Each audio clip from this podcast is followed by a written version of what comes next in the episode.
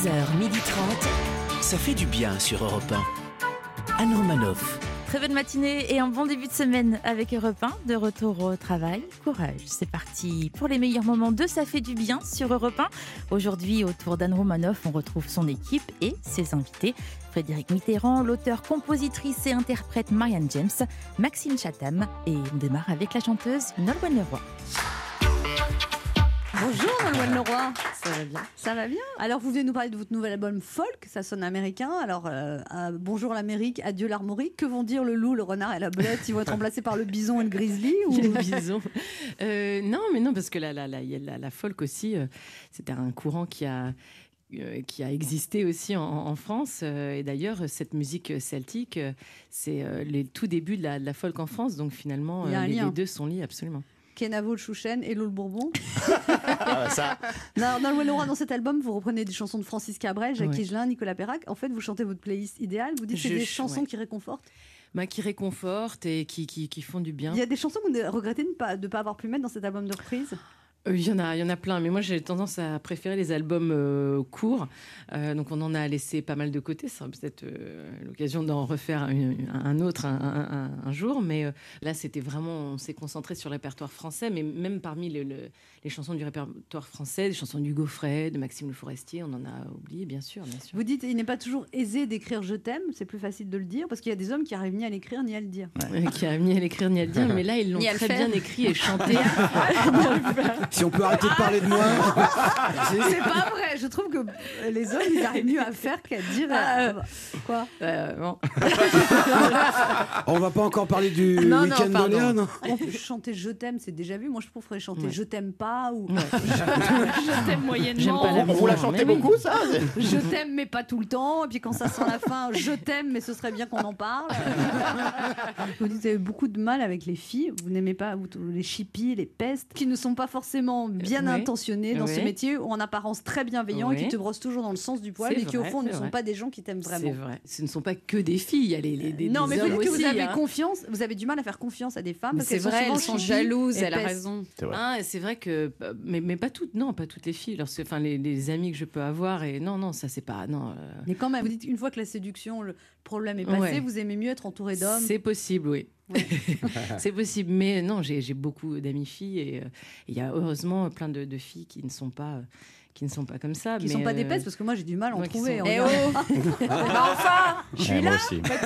T'es sympathique, mais t'es une petite peste. Non, mais on en apprend tous les jours. Des dossiers, là. Moi, une fois, ça y est. On va sortir, on va les laisser toutes les deux. Voilà, ouais. Ah bah, dis donc. Je propose mais dans le métier, sincèrement, les garçons aussi, parce qu'après, il peut y avoir aussi, lorsque l'on arrive jeune dans ce métier-là, justement, des garçons... aussi ça peut être compliqué de s'affirmer, au début vous avez du mal, c'est ça. Mais après vous avez beaucoup de caractère, vous le dites. Oui, mais justement après tu passes pour la chieuse de service. Alors qu'un homme, on dirait, c'était mon cas d'ailleurs pendant très longtemps. Alors qu'un homme, on dit il sait prendre, c'est ce qu'il veut, il est. Et comme fille, tout de suite, c'est elle est pénible.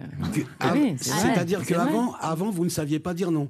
Non, j'ai toujours su dire non. J'ai jamais eu peur de dire non. Mais c'est justement, c'est pour ça que je passais pour une pénible. Ouais. Et comme vous étiez très jeune, est-ce qu'il y a des gens dans le métier qui ont essayé de vous draguer de manière un peu insistante, ou genre de choses qui étaient dans le métier? Me draguer de manière... Mais je me suis excusée quand même. Ouais, mais non, pas vraiment. Je crois que moi, je dégage un truc qui fait que c'était pareil au collège, au lycée. Moi, je n'étais jamais la fille à qui on venait proposer des trucs, à qui on venait proposer de... Ah bon, c'est pareil. Non, mais genre, des trucs pas terribles, je sais pas, de la drogue, des machins, des trucs comme ça, on dit parfait. Moi, jamais, parce que je pense que je dégage un truc où tu sais qu'il ne faut pas trop venir me chercher. C'est la beauté froide. C'était votre maquillage de l'époque aussi. Je me rappelle, il y avait un truc gothique qui faisait flipper quand même un petit peu, on va pas se mentir. Passer l'été avec Anne Roumanoff, ça fait du bien sur Europe 1. Jusqu'à 12h30 sur Europe 1, vous êtes avec Anne Roumanoff, vous écoutez Ça fait du bien, les meilleurs moments. Elle était venue dans l'émission présenter son 7e album Folk. Nous sommes toujours avec Nolwenn Leroy.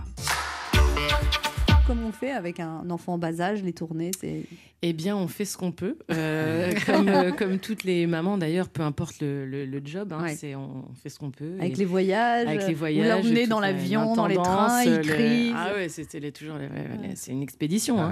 Mais non, mais du coup, il a appris à voyager. Enfin, c'est un peu notre seconde maison, le tourbus, le train. Et puis, au contraire, et justement, il est très facile à vivre parce qu'il a toujours connu ça, donc il n'y a pas de problème. Il a une chanson préférée que vous lui chantez ? Une chanson préférée ? Mais non, il adore la guitare. Qu'est-ce que vous chantez pour endormir ? Tout ce qu'il y a de la guitare, dès qu'il y a une guitare, c'est... Il a quel âge ? C'est pas un guitare. Il a 18 mois. Ah, comment vous faites pour l'endormir ? Pour l'endormir, je lui chante des chansons. Oh, chantez-nous une petite chanson comme si on était votre bébé. Viens, on va faire un tour à travers la brume, là où les esprits dansent au clair de lune et au soleil levant. Entre ciel et terre, on chantera tout bas la chanson de la mer. Waouh, c'est beau. Vous avez sa petite berceuse pour Mara. On vous dit toujours que vous avez une voix thérapeutique. Incroyable. Bah, je sais pas si ça marche sur lui, mais ça marche sur... En tout cas, il y a beaucoup de gens qui aimeraient que vous veniez les bercer le soir. Oui. Hein. Ouais. Ah oui, quand je pense à ma mère qui me chantait Frère Jacques. Elle a fait un effort. Alors Nolwenn, donc vous avez eu beaucoup de ruptures dans votre vie, enfin de ruptures quand même émotionnelles, parce qu'à 11 ans vos parents divorcent, vous partez de la Bretagne à Clermont-Ferrand, donc c'était un choc à Vichy, Saint-Yor. Et vous avez été caissière à Saint-Yor ? J'ai été caissière après la fac. J'étais en fac de droit à Clermont la semaine. Et puis le week-end, pour gagner des sous, pour payer mes cours de chant, je travaillais d'abord, j'étais à la boulangerie. Et puis après, je suis passée en caisse le week-end. Et voilà, qu'est-ce que je vous mets. Et puis la caisse le week-end pour me payer les cours avec Armande à Paris et payer mon billet de train. Et j'allais une fois par mois voir Armande pour avoir finalement une façon d'enseigner. C'est quelqu'un que je trouvais assez intéressant et assez tellement différente de tout ce que l'on voyait dans le cadre de l'émission. C'est vrai que c'était... je dis donc que c'était un peu de finesse dans un monde de brut. C'est vrai qu'Armande, c'est un personnage à part. Et je me disais qu'il y avait forcément du bon dans cette aventure-là si Armande y participait. Et Armande Adelaide a dit de vous, certaines femmes sont belles comme le jour, Nolwenn Leroy est belle comme la nuit. Et moi, par exemple, je suis belle comme au réveil. Et un réveil difficile. Des fois. Un réveil de lendemain de fête. On va écouter un extrait de cet album, Nolwenn. Mais avec plaisir. On écoute. So far away from LA, so far ago from Frisco, I'm no one but a shadow, a shadow, but a shadow.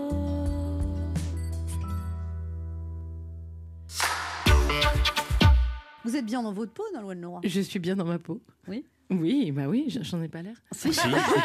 Vous avez toujours été bien dans votre peau ? Plus ou moins, oui. Bon, sauf que lorsque j'étais adolescente, où on se pose toujours plein de questions. Et... Comme quoi ? Mais plein de questions d'ado, quoi. J'avais des soucis d'ado, j'avais des boutons. Est-ce que vous aviez du succès quand même avec les garçons ? Ouais. Mais voilà. Que c'est méchant de nous dire ça. Attends, vous allez énerver Anne. Alors que moi, j'avais pas un bouton.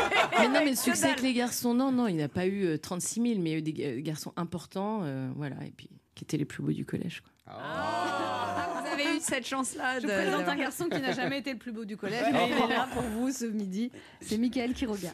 Juste avant de commencer, je vais passer un petit bonjour à quelqu'un qui est dingue de l'émission, qui l'écoute tous les jours, qui s'appelle Christine Landel, du côté de Nantes. J'avais promis de passer le bonjour. C'est chose faite avec des bisous. Voilà. Okay. Donc bonjour Nolwenn Leroy. Bonjour. Ravi de vous revoir pour ce nouvel album qui s'intitule donc Folk. Ce sont des tubes qui pour la plupart datent des années 70, les 70s, l'époque bénie pour beaucoup. Quand on parlait de Booba, c'était encore un ourson. Dans les années 70, pas de Facebook, pas de Twitter. En 1972, Twitter, c'était la concierge. Facebook, c'était le bistrot. Vous calculiez vos likes au nombre de bières qu'on vous offrait. Voilà, du coup, les plus aimés, c'était les plus bourrés.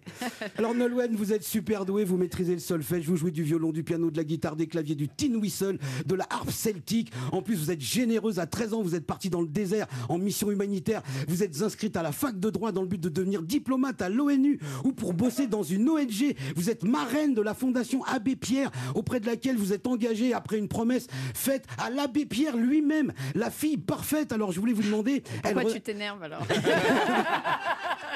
Alors, je voulais vous demander, Nolwenn, elle ressemble à quoi? De quoi? Eh ben, la Sainte Vierge, parce que je suis sûr qu'elle vient régulièrement vous rendre visite, entre collègues, pour discuter boutique. Vous en faites un peu trop, là, franchement, Nolwenn. Nolwenn Leroy, vous êtes le cauchemar de Voici et de Closer, parce qu'il n'y a rien de mal à dire sur vous. Voilà, vous ne réalisez même pas le nombre d'emplois que vous mettez en danger. Les marchands de journaux, les rédactrices People, les imprimeurs, les paparazzi, tous au chômage technique à cause de vous. Égoïste! Vous êtes trop parfaite, Nolwenn. Vous poussez le vice jusque dans votre prénom. Nolwenn, ça veut dire agneau blanc ou agneau heureux. Franchement, j'en peux plus de toute cette pureté. Alors rassurez-moi. Dites-moi que de temps en temps, vous faites une dinguerie. Je sais pas, moi, un croche-pied, un vieux. Ou vous mangez des oisillons vivants dans la forêt de Brocéliande les nuits de pleine lune. Ou vous faites secrètement partie d'une amicale sadomasochiste. Ou vous avez voté Macron pour son projet dès le premier tour. Dites ce que vous voulez, mais salissez un peu votre image, bordel. Cassez les raquettes de votre mec, puisque vous êtes la compagne d'Arnaud Clément, le tennis français, l'un des rares à avoir battu Federer. Tiens, je suis sûr que vous êtes tellement parfaite que vous en avez fait le seul tennisman français qui paye ses impôts en France. Je sais que pour une artiste comme vous, chaque album contient une part de risque. On ne sait jamais à l'avance si le public va adhérer, mais ne vous en faites pas pour l'album ou même pour votre carrière musicale, parce que si j'ai bien observé ce qu'on dit de vous, comme dirait Francis Cabrel, on vous aimait, on vous aime et on vous aimera. Voilà, Nolwenn, je vous ai... Enfin, presque que je vous ai mis quand même, je vous ai fait une fin de faillot. Hein. Je vous fais la bisette, Kenavo. Kenavo. Passez l'été avec Anne Roumanoff. Ça fait du bien sur Europe 1. Belle journée, Maxime Chattam vient de terminer son nouveau roman L'Illusion. Il a dernièrement annoncé la nouvelle sur son compte Twitter et le romancier est l'invité d'Anne Roumanoff. Les meilleurs moments de Ça fait du bien, la suite, c'est sur Europe 1.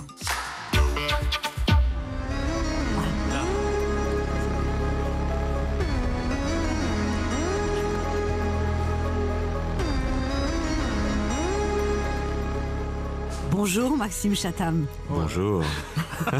J'adore cet accueil. On est dans un train fantôme. Ça, c'est une musique que vous aimez beaucoup. Oui, c'est partie des musiques de films que j'écoute quand j'écris. Je trouve que la musique... mais ça fait peur déjà. Oui, mais en fait, ça renforce le cocon de concentration. Et à la lecture aussi, c'est pour ça que je préconise, quand on lit un de mes livres, d'écouter certaines de ces musiques que je cite en début de livre. Elles sont pratiques, elles vous aident, je trouve, à vous concentrer. Donc là, votre dernier vient de sortir, s'appelle Le Signal. C'est carrément un livre d'épouvante, on est terrorisé à chaque page. Je ne sais pas si c'est à chaque page. Ouais, l'idée, c'est de s'amuser à se faire peur. Vous savez, on aime tous, de temps en temps, regarder un petit film, avoir des frissons, faire un manège, etc. Bah, c'est l'idée de le faire avec la lecture. Là, vous pouvez vous faire peur à votre rythme, mais l'idée, c'est quand même de se mettre le soir, un tout petit peu de lumière, le lire tranquillement, si possible, le plus seul possible, et vous laisser embarquer par le récit. Moi déjà je regarde Pirates des Caraïbes, je suis pas bien, alors imagine. En plus les pages de votre livre sont bordées de noir, donc vraiment... Ouais, c'est quelque chose auquel je tenais, j'avais envie de lui donner un habillage qui était à la hauteur du contenu, c'est-à-dire un habillage sombre tout simplement. Pourtant quand on vous voit comme ça, Maxime Chattam, avec votre allure de premier de la classe, on a du mal à vous imaginer en serial writer d'histoires qui font peur. Ah, mais vous imaginez pas que j'ai des tatouages et des piercings sur tout le corps, peut-être? Ah bon? Ça y est. C'est vrai? J'ai éveillé un regard. Ah, elle veut voir, hein. Alors, après avoir tenté de devenir comédien, vous avez été libraire à la FNAC. Ouais, ça c'était un bon souvenir. Donc, vous avez fait après des études de criminologie. Ouais, ça c'était sympa aussi, disséquer des corps. Ah, vous avez disséqué des corps, vraiment? J'ai eu le plaisir de pouvoir faire ça en France et aussi un peu. Ouais, aux États-Unis. Oui, parce qu'elle est végane, hein, ça lui fait beaucoup, hein. Alors, je parle de plaisir parce que quand vous êtes curieux et que c'est quelque chose qui vous intéresse, c'est assez fascinant. Et je vais vous donner une anecdote abominable. Les autopsies, la plupart de celles que j'ai faites étaient très tôt le matin. Et je peux vous dire que quand vous sortez d'une autopsie, la première chose que vous avez, c'est faim.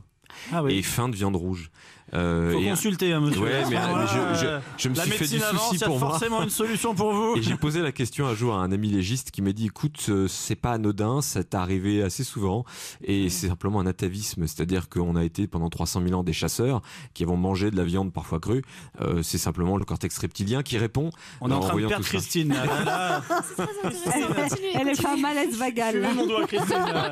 Alors on a le plaisir de vous recevoir ce matin. Plaisir vraiment. Oui, à l'occasion de la sortie. On est intrigué en tout cas. Votre nouveau roman Le Signal, 23e roman publié chez Albin Michel, 740 pages pour un prix de 23,90€, ce qui met la page à 0,032 centimes d'euros. C'est très raisonnable. Ah, ça fait pas cher la page. Bah je vais prendre 3 pages du coup. Ouais. C'est très, très copieux. Alors on suit un couple d'urbains qui déménage dans une petite ville calme de la Nouvelle-Angleterre, Manningham Falls. Ouais, c'est ouais. Une ville que vous avez inventée de toutes pièces, Maxime Chattam. Et alors, c'est une ville qui va se révéler horrible. Il y a des meurtres, il y a des disparitions. Oh, mais ça serait pas intéressant sinon. L'idée, c'est quand même d'avoir un microcosme du monde dans lequel on vit. Or, moi, ce qui m'intéresse, c'est ce que je vous disais tout à l'heure, c'est vraiment tout ce qu'il y a de plus sombre en l'être humain.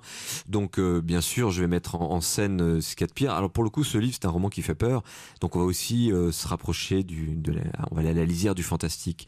Poser des questions sur est-ce que les morts existent, est-ce que les esprits existent, est-ce que les fantômes existent, et si oui, comment est-ce qu'on pourrait les définir, et est-ce qu'il y a une explication au fait que certains existent à certains endroits ou pas? Comment est-ce qu'on explique qu'une maison est hantée et pas une autre? Oh là là. Voilà, c'est toutes ces petites questions qui m'ont amusé. Est-ce qu'on a des nouvelles de la petite Adèle qui est dans le public à 8 ans?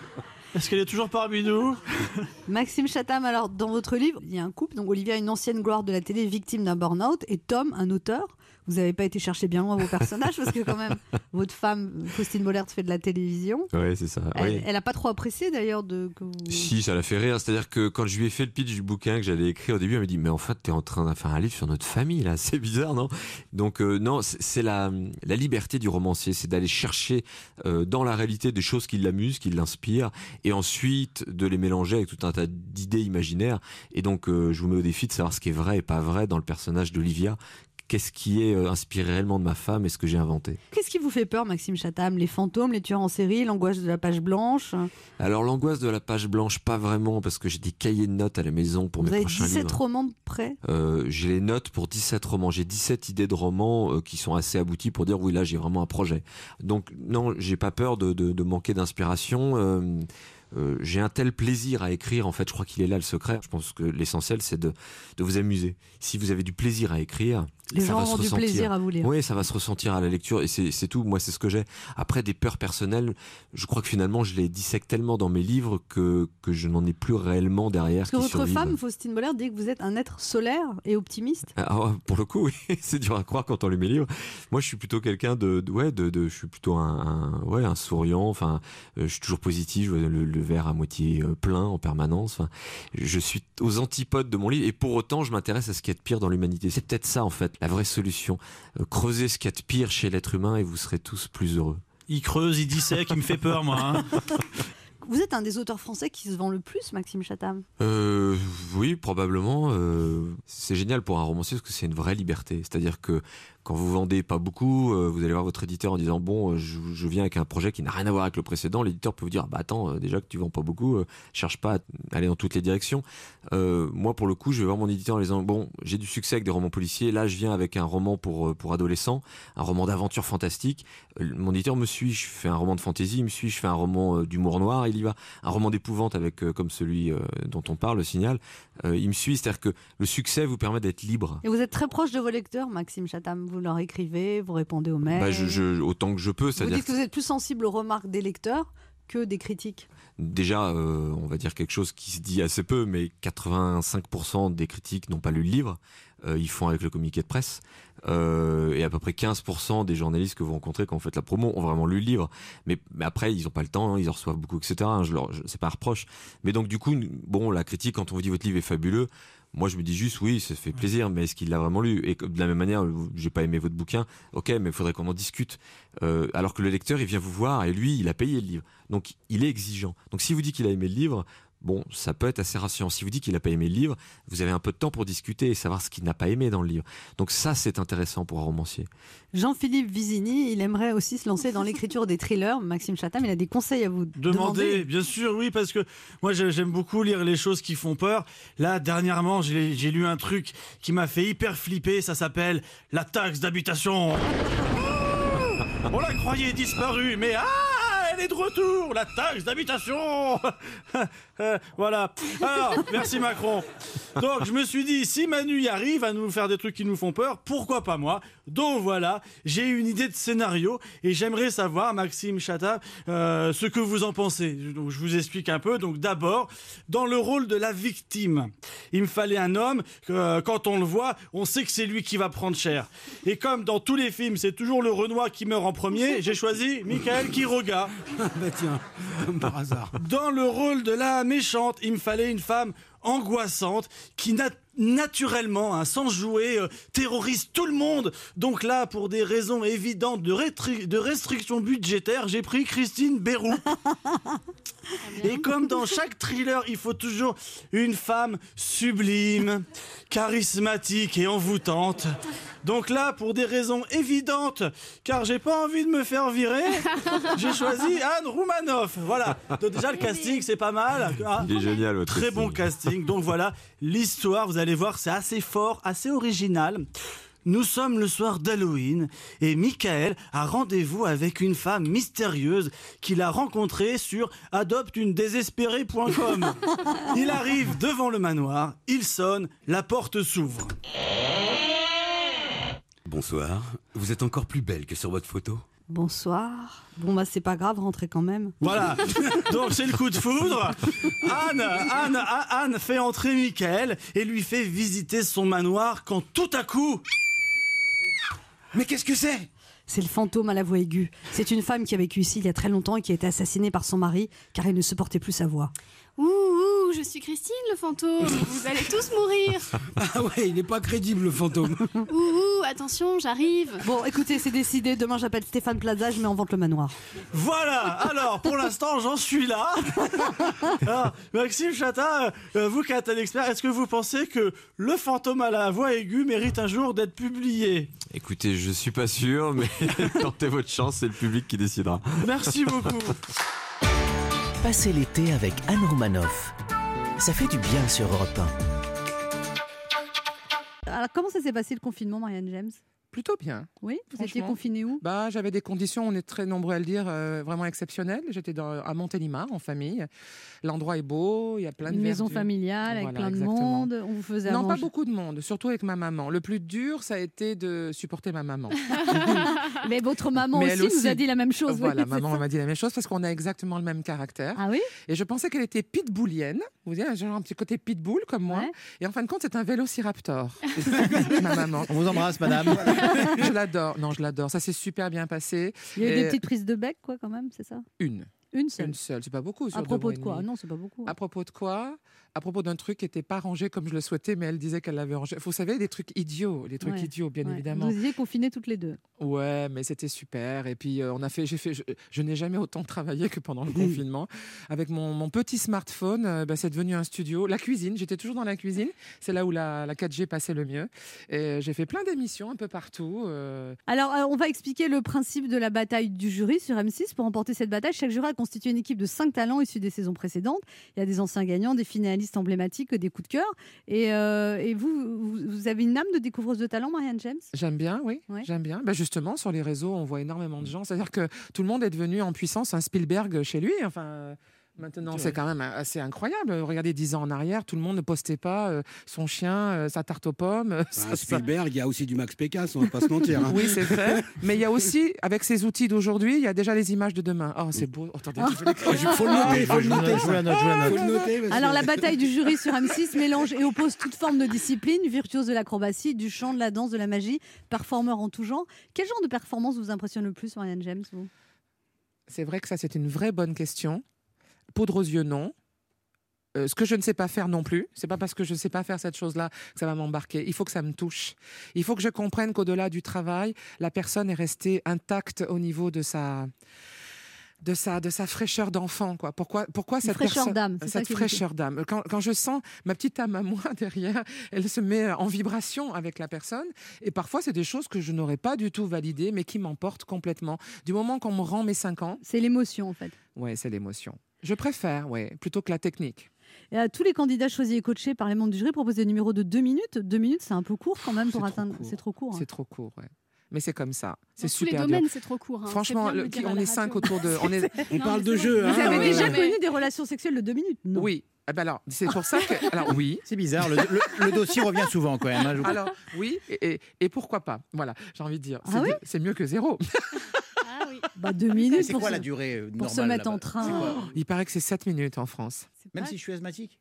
Ah, vous validez. Hein. C'est comme ça, je vais en balancer des petites punchlines. Vous prenez, vous laissez, vous la rencontrez au bureau lundi. C'était quoi la question? L'émotion, oui, j'ai envie d'avoir 5 ans.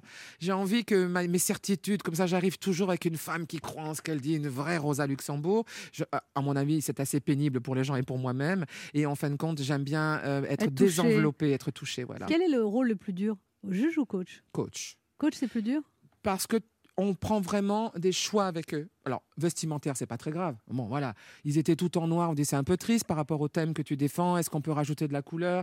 Le thème de la musique, voilà. Par exemple, y en a quelques-uns sur lesquels je voulais mettre des airs d'opéra. Ils l'ont moins senti parce que c'est pas leur génération. Mais il y a des très beaux numéros suspendus de circassiens. Vous mettez un bel air d'opéra dessus. Moi, je pense que ça serait joli. Donc, il faut arriver à les convaincre et faire des choix avec eux. Et puis après, vos choix aussi comptent pour ces 2 minutes. Comme vous disiez, 2 minutes. Soyez bon en 2 minutes, mais c'est cruel. C'est ça.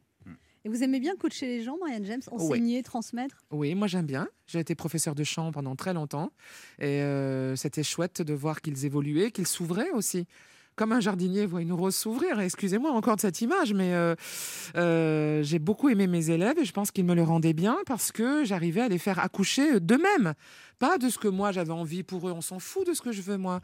C'est quelqu'un qui veut absolument chanter dans les aigus et puis vous lui découvrez une voix ample et rauque et grave. Et vous les faire absolument du motet du XIVe siècle, n'est-ce pas? Et vous lui faites découvrir, je sais pas moi, du rock, du blues et ça va bien à sa voix. Il y a des gens qui font pas exprès d'avoir cette voix-là. Donc... Mais peut-être que vous avez une voix de stentor et que vous ne le savez pas. Vous croyez? Vous auriez des conseils pour moi? Tout est sur la respiration. D'accord. Sinon, ferme-la, ça marche. Mais qu'est-ce que c'est? C'est tellement 20e siècle, votre vanne. Ouais, franchement, on a compris qu'on était dans le monde d'après. On est dans le monde d'après, là. Non, mais ça fait 2 ans qu'on l'entend, ça va, à un moment donné. Non, mais avec une pause. Non, mais il le regrette déjà, regarde. Non, ça je regrette pas. Ah, franchement, très mignonne, Christine. Non, elle a une voix. Et voilà, une autre réflexion sexiste. Elle se fait tacler par cet homme-là, et le second en plateau lui dit qu'elle est très mignonne. Alors que c'est faux. Donc, ouais, faut pas dire des trucs pareils. Qu'est-ce que c'est que ces 2 chroniqueurs? Mais vous êtes has-been complet. J'aurais dû lui dire. Quoi? Tous les matins, je te dis que t'es jolie. C'est vrai. Et si pour changer, tu me disais que je suis intelligente. Voilà. Mais tu le sais, mais je te l'ai déjà dit plein de fois. Je ne suis pas si sûre. Voilà. Oui, le défaussement des garçons, ça veut dire, mais vous êtes très mignonne. Vous trouvez encore qu'il y a beaucoup de sexisme, Marianne James? Mais il y en aura toujours. Mais vous-même, vous avez été victime de sexisme? Moi-même, je suis sexiste. C'est-à-dire? Il m'arrive de trouver que les filles sont vraiment chiantes. C'est une manière d'être sexiste, voilà. J'attends d'elle qu'elle soit des Wonder Woman, et ben non, voilà. Comme on attend d'un pilote d'avion, quand c'est une femme, ben qu'elle le pose encore mieux, ce gros Airbus qu'un homme, quoi. Je suis sexiste, donc si moi je le suis, alors que vraiment, moi je suis féministe aussi. Je trouve que c'est cette fameuse réflexion, être féministe et mal baisée, hein, c'est ça. Souvent on l'entend en France.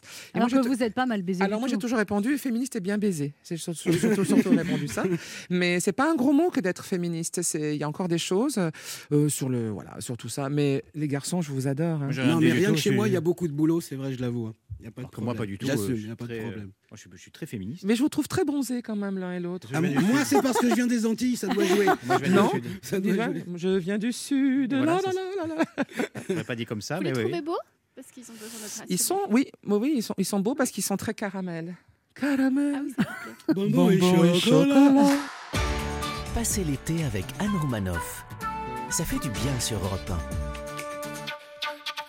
Merci de nous rejoindre. Anne Roumanoff vous accompagne jusqu'à 12h30. Anne Roumanoff toujours entourée de sa joyeuse team et de son invitée Marianne James, membre du jury La France a un incroyable talent, La bataille du jury, diffusée en juin et juillet dernier sur M6. Laurent Barra, des choses à vous dire, Marianne James. Marianne James, rebonjour. Donc, je suis très gêné d'avoir la chance d'être en face de vous, à côté de vous. Aujourd'hui, je culpabilise même, car j'imagine le nombre de personnes qui ont un incroyable talent et qui rêveraient d'être à ma place pour vous le montrer. Moi, qui n'ai pas de talent particulier, mais juste une incroyable admiration pour vous. Je vous dédie donc ma chronique de ce matin que j'ai appelée « Laurent Barra n'a pas d'incroyable talent, mais aime beaucoup Marianne James ». Là, et oui, en l'espace de quelques minutes, Marianne James, oubliez cette musique qui a fait de vous, du moins dans l'imaginaire des gens, la personne qui peut changer leur destinée. Oubliez la belle-sœur du boucher de votre voisin du dessous dont le neveu arrive à jongler les yeux bandés avec des hérissons épileptiques et tout ça sans se piquer. Oubliez Slobodan, le lanceur de couteaux myope et astigmate qui ne cesse de vous envoyer des vidéos sur Facebook en vous disant « Celle-là, je vous jure, c'est la bonne ».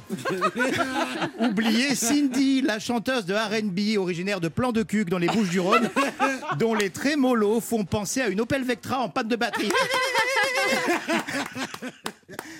Pour la première fois depuis longtemps, vous êtes en face de quelqu'un qui n'a aucun talent à vous montrer. Je ne chante pas, je miaule.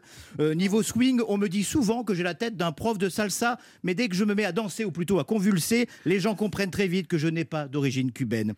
Bon, allez, j'ai un répertoire de 3 imitations. Voilà, Emmanuel Macron, mes frères compatriotes. Christophe Castaner, je t'écrète la fin de la prise de l'étranglement. Et ma meilleure, hein, c'est la nouvelle, je l'ai travaillée, ma meilleure, attention. Voilà, Franck Riester, le ministre de la Culture. Voilà.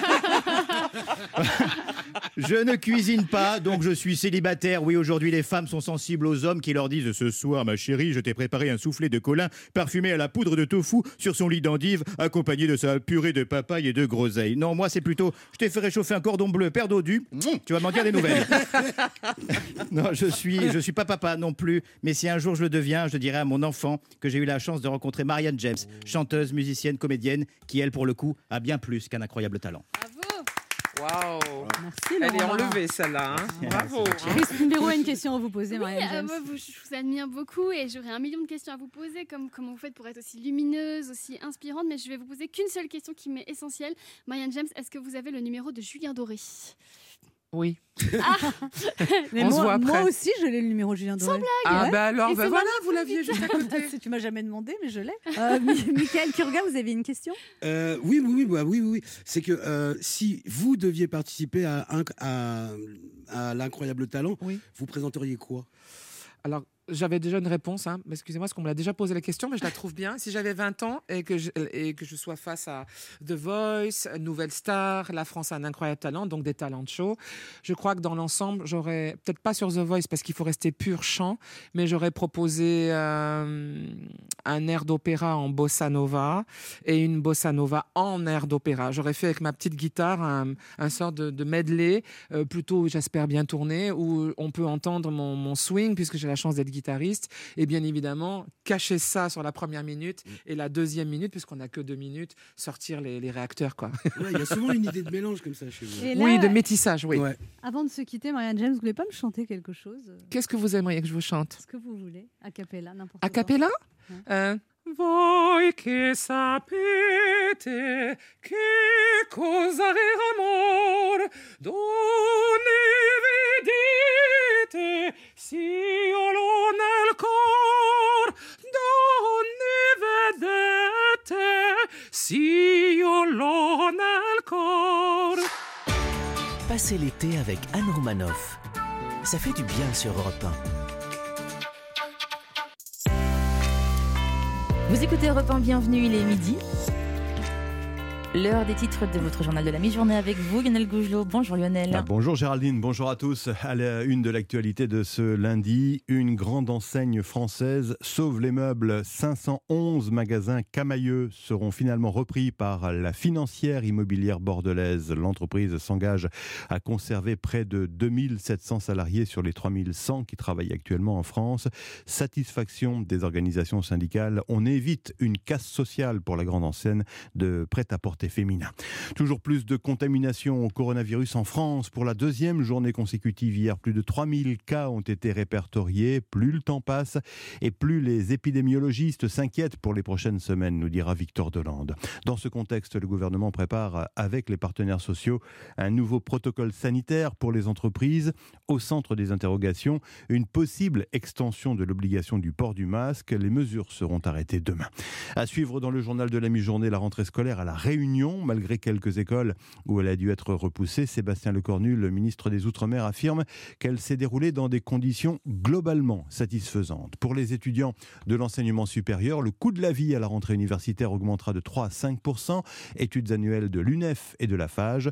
Nouveau poste budgétaire pour les étudiants cette année, l'achat de masques, bien sûr. L'actualité à l'étranger, c'est encore la Biélorussie et l'opposition toujours grandissante au président Loukachenko. Nous ferons le point à la mi-journée. Et puis, aux États-Unis, le coup d'envoi de la convention démocrate pour désigner Joe Biden, candidat à la Maison-Blanche. Enfin, le football, nous verrons qu'à la veille de sa demi-finale de Ligue des Champions, le Paris Saint-Germain prend très au sérieux cette formation de Leipzig qui découvre pourtant ce niveau de la compétition.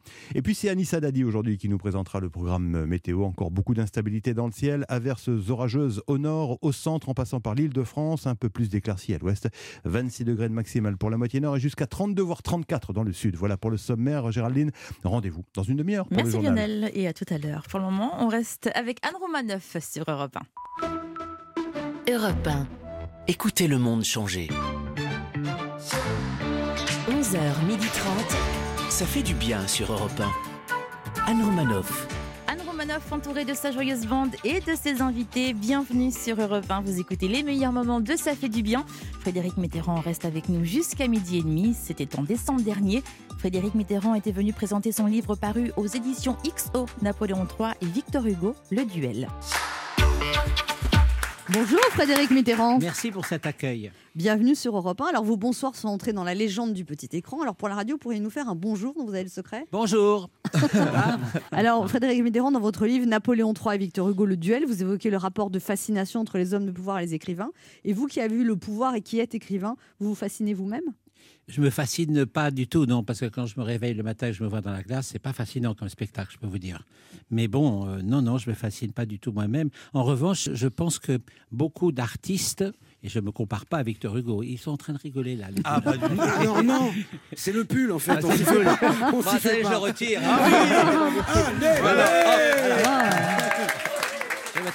Ben, est-ce que je peux mettre... votre chemise n'est pas terrible non plus. Qu'est-ce que c'est que cette chemise ? Ah mon chéri, c'est pour plus tard. Alors Frédéric Mitterrand, soyons sérieux. Alors vous qui avez le pouvoir, donc vous fascinez pas Frédéric ? Non, ce qui est intéressant, c'est que beaucoup d'artistes ou d'intellectuels, je ne me compare pas à Victor Hugo, attention, sont quand même fascinés par le pouvoir. Et le plus bel exemple, ça a quand même été la relation entre André Malraux et De Gaulle. C'était une relation extrêmement forte qui a duré pendant tout le temps du gaullisme. Et Malraux était quand même un artiste, un intellectuel, un écrivain absolument génial. Notre président actuel, c'est un personnage romanesque. Il a un petit côté romantique ou pas ? Ou alors on dirait... Oui, devenir président de la République à 40 ans. Le seul président de la République qui existait et qui avait 40 ans, c'était Napoléon III. C'est-à-dire qu'on a oublié que Napoléon III, avant, Louis-Napoléon, a été président de la République pendant 4 ans. Et il a été élu président de la République à 40 ans. Et à un moment, vous avez dit que vous étiez amoureux d'Emmanuel Macron, Frédéric Mitterrand ? Oui, mais ça m'est passé un petit peu. Ah oui, vous l'aimez moins ? Non, mais j'ai jamais eu de réponse. Alors qu'est-ce que vous voulez ? C'est Brigitte qui tripouille. Brigitte veille. Quand l'amour des abbés est récompensé, finalement, on se lasse. Vous auriez aimé être ministre d'Emmanuel Macron, Frédéric Mitterrand ? J'ai beaucoup aimé être ministre. Ouais. Si vous voulez, c'est pas vraiment la réponse que vous attendez peut-être, mais j'ai beaucoup aimé ce travail-là. Oui. Et on dit toujours que les ministres ne peuvent pas faire grand-chose, ils ne peuvent pas faire tout ce qu'ils voudraient faire, mais ils peuvent faire un petit peu quand même. Et ce petit peu-là reste. Et donc j'ai été très content de l'être. Frédéric Mitterrand, parmi les raisons qui vous ont poussé à écrire ce livre, vous dites « Je me suis toujours interrogé sur l'attirance pour le pouvoir politique que ressentent certains artistes et certains intellectuels. Je ne me compare évidemment pas à un génie tel que Victor Hugo, mais le fait est qu'il a toujours souhaité exercer une influence politique ». Oui, il a toujours exercé une influence. Pas toujours. Il a eu un parcours qui était assez fluctuant parce qu'au tout début, il était pensionné par le roi Louis XVIII. Il a eu la Légion d'honneur donnée par le roi Charles X. Il était allé assister à son sacre. Donc c'était un monarchiste pur et dur. Mais après, quand il y a eu Louis-Philippe, qui était un roi d'ailleurs assez bienveillant et intelligent, il a eu le sentiment qu'il trouvait le régime idéal, c'est-à-dire une sorte de république... Monarchie parlementaire. Voilà, même une sorte de république couronnée, comme ça. Et à ce moment-là, il est vraiment rentré en politique, puisqu'il est devenu le conseiller intime de Louis-Philippe. Il était pair de France. Pair de France, c'est super sénateur. Je veux dire, Gérard Larcher, à côté, c'est un nain. Vous voyez ? On va lui faire plaisir, hein, Gérard. Oui. Bon, non, mais ce que je veux dire par là, c'est être pair de France à l'époque, c'était une position extraordinairement importante. Il était même à l'Académie française. Il était très proche de Louis-Philippe. Et Louis-Philippe est tombé quasiment par surprise. Et à ce moment-là, il a essayé de continuer. Il a été député à l'Assemblée nationale. On parle de Victor Hugo. Victor Hugo, oui, toujours. Il était député, donc il a eu... Gérard Larcher n'était pas né. Non. Alors, donc il y a eu 6 ans avec la monarchie couronnée, et puis 4 ans de République, ça fait 10 ans. Et pendant ces 10 années-là, il a très peu écrit. Victor Hugo. Oui, Victor Hugo, oui. Vous avez raison de nous rappeler. Oui. Victor Hugo, oui. Et pendant ces 10 années-là, il a très peu écrit. Alors que vous dites que quand il a été en exil à cause de Napoléon III... à ce moment-là, il a retrouvé son génie. Et il a écrit Les Misérables. Il a retrouvé son génie, il a écrit Les Contemplations, il a écrit Les Légendes des siècles. En même temps, il était exilé où Alors, Victor Hugo. Exilé à Jersey, d'abord. Voilà, il n'y a rien à faire à part écrire. Oui. Et puis, il n'y avait pas d'iPhone aussi. Non, et puis il n'y avait pas de banque encore à l'époque à Jersey. et ensuite, comme il a eu des problèmes à Jersey, il est allé à Guernesey, qui est l'île plus loin, plus petite. Et là, il y est resté pendant 15 ans. Mais il s'ennuyait à Guernesey, Victor Hugo ? Non, il ne s'ennuyait pas, il écrivait tout le temps. Il écrivait tout le temps et il n'a pas arrêté de travailler. Et puis, il se baignait par tous les temps. Parce dans que la mer du Nord ? Oui, parce que c'était une forte constitution. Il se baignait par tous les temps et aussi, il avait des petites fredaines quand même. Parce que Victor Hugo n'était pas un prix de vertu sur le plan amoureux. Alors, il avait des fredaines avec des guernésiennes ? Avec des Guernesiennes, oui. Il vivait seul à Guernesey, il n'y a pas Juliette qui était là. Non, il vivait Juliette Drouet plutôt, qui était sa maîtresse depuis toujours, qui était une femme absolument admirable, qui l'a sauvée quand il y a eu le coup d'État de Napoléon III. Elle était tout le temps trompée, cette femme, quand même. Elle était tout le temps trompée, et de temps en temps, elle se rebellait, de temps en temps, elle était fâchée, elle disparaissait. À ce moment-là, lui, il était au sans-coup, il la cherchait partout, il promettait qu'il ne recommencerait jamais à faire des fredaines, puis il recommençait, bien sûr, et elle est restée. Mais il lui a quand même rendu hommage. Hein. Il a quand même dit, mais vraiment, cette femme m'a sauvé la vie pendant le coup d'État. Et elle était dans une petite maison à côté. Elle n'était même pas dans la belle maison, elle. Non, parce qu'il était marié. Il était marié. Il était marié avec qui ? Avec Adèle, avec sa femme. Donc il y avait Adèle et Juliette, il avait les deux sous la main. Adèle et Juliette, plus un peu de passage. Mais on n'a pas appris ça à l'école, nous. Hein. Mais non. Ça nous aurait plus intéressé. Oui, il fait misérable, le mec. Oui. Et puis finalement, alors il était là avec sa famille, mais finalement ils ont. Mais Adèle savait qu'il y avait Juliette. Oui, Adèle détestait Juliette. Et Juliette était tellement gentille qu'elle aimait tout le monde. Et quand Adèle est morte, elle a écrit des lettres à Victor en lui disant « Ta femme admirable est partie », etc. Non, c'était une sainte. Elle est morte, Adèle. Non, je dis ça parce qu'on est à table. Hein. J'attendais. On a littérature, là. Passez l'été avec Anne Roumanoff. Ça fait du bien sur Europe 1. Alors, vous rendez justice dans ce livre à Napoléon III, Frédéric Mitterrand, parce que vous dites que l'empereur, Victor Hugo était un génie capable de petitesse et d'injustice. Napoléon III était un souverain pénétré du désir de bien faire. Il ne faut pas juger les personnages historiques selon les critères actuels qui ne nous permettent pas de comprendre l'atmosphère d'une époque. Oui, je pense que c'est vrai. Et si vous voulez... Quelque part, vous êtes un peu vache avec Victor Hugo. Non, je ne suis pas vache avec Victor Hugo. Je reconnais totalement son génie. Il était extraordinaire. Et vous dites qu'il était autoritaire, qu'il était égocentrique. Il était autoritaire, égocentrique, avare. Enfin, il était tout ça. Mais vous savez, les grands génies... Est-ce qu'infidèle, c'est un gros défaut ? Ma femme, dites-lui, vous allez voir. Mais en tout cas, il était... C'était un peu comme Picasso, comme Wagner. Ce sont des types tellement extraordinaires, tellement puissants. Ils ont tous les droits. Quand on est un génie, on a tous les droits. Non, c'est pas ce que je veux dire. Mais on peut pas les ramener à leurs défauts. Voilà. On est quand même, on peut pas ne pas admirer leur génie. Et bon, Les Misérables, c'est quand même un livre qui a porté la littérature française dans le monde entier, qu'on lit dans le monde entier, c'est un trésor de l'humanité quand même. Je suis un peu pompeux en disant ça. Et Napoléon III, alors quand vous dites qu'on juge Napoléon III à l'aune des critères actuels, qu'est-ce que ce serait alors Napoléon III, on considère qu'il est arrivé par un coup d'État, ce qui est quand même pas très bien, c'est le moins qu'on puisse dire, et ça s'est terminé par un désastre, la guerre de 70 et Sedan, et puis ça a ouvert la porte à toutes les guerres suivantes, donc voilà. Et puis en plus, ce qui lui est arrivé à Napoléon III, qui fait que la République l'a détesté, l'a voué vraiment aux poubelles de l'histoire, c'est qu'il a failli réussir. C'est-à-dire que 3 mois avant sa chute, cette chute épouvantable de la guerre de 70, qu'il ne voulait pas, mais il était trop malade, il n'a pas réussi à résister à son entourage et puis à la folie des Français qui voulaient la guerre à ce moment-là. Eh bien, il a 3 mois avant, il a fait un référendum qu'il a gagné avec une majorité absolument écrasante. Donc, il a failli réussir. Vous dites qu'il était très laid, qu'on se moquait beaucoup de son physique, Napoléon III, et vous dites qu'il n'était pas si moche que ça, en fait. Non, c'est-à-dire qu'il était assez laid, mais il avait du charme. et il avait de l'humour. Et il avait une chose qui ne va pas très bien avec la politique en général. Un petit accent. Comment ? Il avait un petit accent aussi, non ? Oui, il avait un accent invraisemblable. Suisse-allemand, il ne pouvait pas dire... Au début, quand il était à l'Assemblée nationale, tout le monde se moquait de lui parce qu'il disait la République, comme ça. Il ne savait pas prononcer. Il avait un accent suisse-allemand, oui. Mm. Mais il avait du charme et il avait une chose qui est assez rare, il avait de l'humour. Il était assez marrant. Vous racontez, c'est assez terrible que quand même, quand... Il y a une nuit où Napoléon III arrête tous ses ennemis, on dirait une dictature quand même. Mais oui. Mais il va dans tout Paris et tous les gens qui ont été contre lui, il les met en prison. Oui, il les met pas en prison très longtemps. Hein. Oui, mais quand même. Mais c'est ce qu'on lui a reproché. On a eu raison, bien sûr. C'est un coup d'État en fait. Hein. C'est un coup d'État, bien sûr, c'est un coup d'État. Alors tout le monde. Et puis il a manqué aussi finalement de pardon à Victor Hugo parce qu'à un moment il a pardonné tout le temps. Alors ça c'est pas vrai. Mais pourquoi il l'a pas fait revenir de Guernesey ? Il a demandé tout le temps. Il a fait des amnisties tout le temps qui étaient dirigées vers Victor Hugo. Et d'ailleurs. Tous les opposants revenaient, les uns après les autres. Et Victor Hugo a fait ce texte où il a dit s'il n'en reste qu'un, ça serait celui-là. Non. Il a refusé de. Oui, il a refusé parce que ça le grandissait en fait. Il s'est exilé volontairement en plus. Non, il s'est exilé parce que c'était dangereux quand il y a eu le coup d'État. Il y avait des balles perdues partout, c'était dangereux. Mais après, c'était plus dangereux. Et Napoléon III n'avait qu'une envie, c'est de le faire revenir. Mais il voulait pas.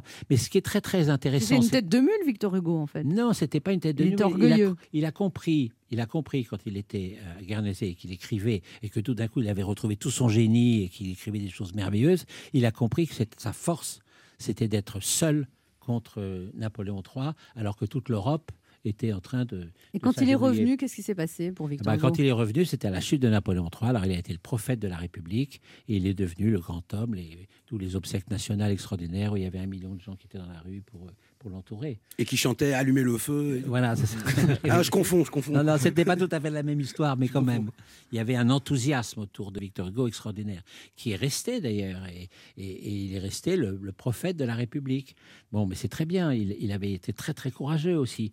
Mais, d'une certaine manière, Napoléon III n'était pas le vaurien absolu qu'on nous raconte. Il a fait beaucoup de choses. Donc c'est un livre pour réhabiliter Napoléon III, Frédéric Mitterrand. Je ne suis pas le seul. Hein. Il y a toute une école d'historiens anglais qui disent que finalement, il n'était pas si mal et que même il était assez bien. Je ne vais pas jusque-là. Je dis simplement que le jugement de l'histoire doit toujours être un peu plus objectif. Et puis moi, j'aime pas l'animosité en politique. J'aime pas les gens qui vous poursuivent de leur adversité sans reconnaître ce que vous faites de bien. Or, Napoléon III a fait des choses bien. Vous savez que le droit de grève, qui avait été refusé par la Révolution française, c'est lui qui l'a fait.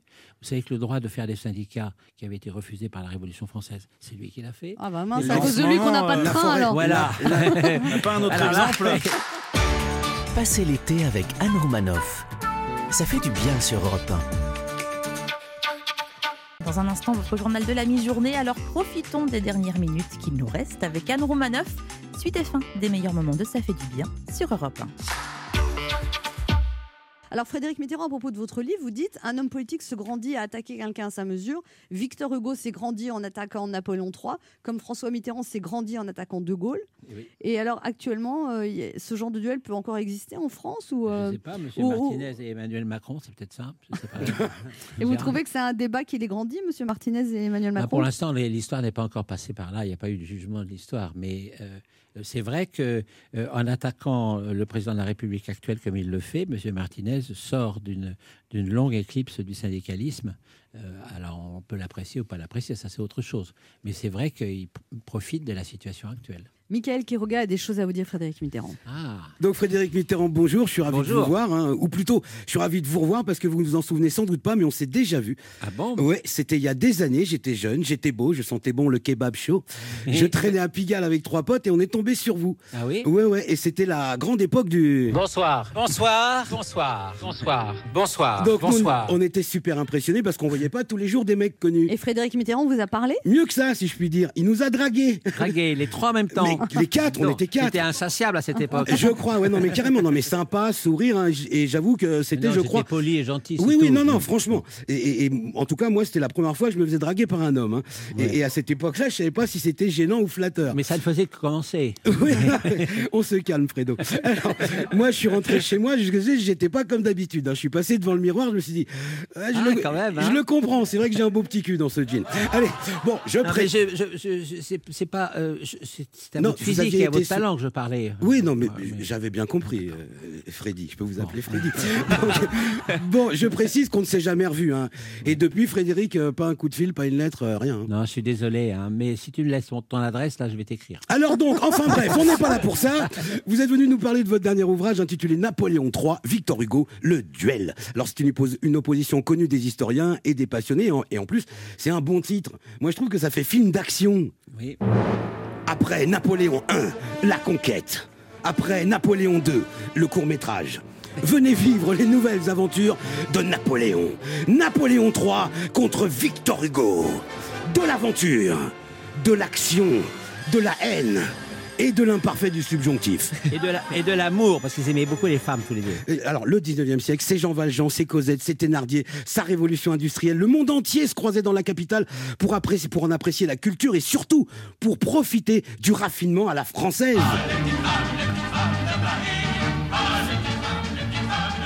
Pardon, je voulais dire Napoléon III. À qui l'on doit la forêt de Sologne, dont il a fait planter presque tous les arbres. On lui doit la beauté des Landes, on lui doit les associations. Vous l'avez dit, le développement des premières caisses de retraite, le développement du chemin de fer, le développement du droit de grève. Oups. En tout cas, Napoléon III, Victor Hugo, le duel est un livre passionnant pour les passionnés d'histoire, dont je suis. Frédéric Mitterrand, un tel ouvrage ne m'étonne pas de vous. Vous avez toujours œuvré pour diffuser la culture au sens large du terme.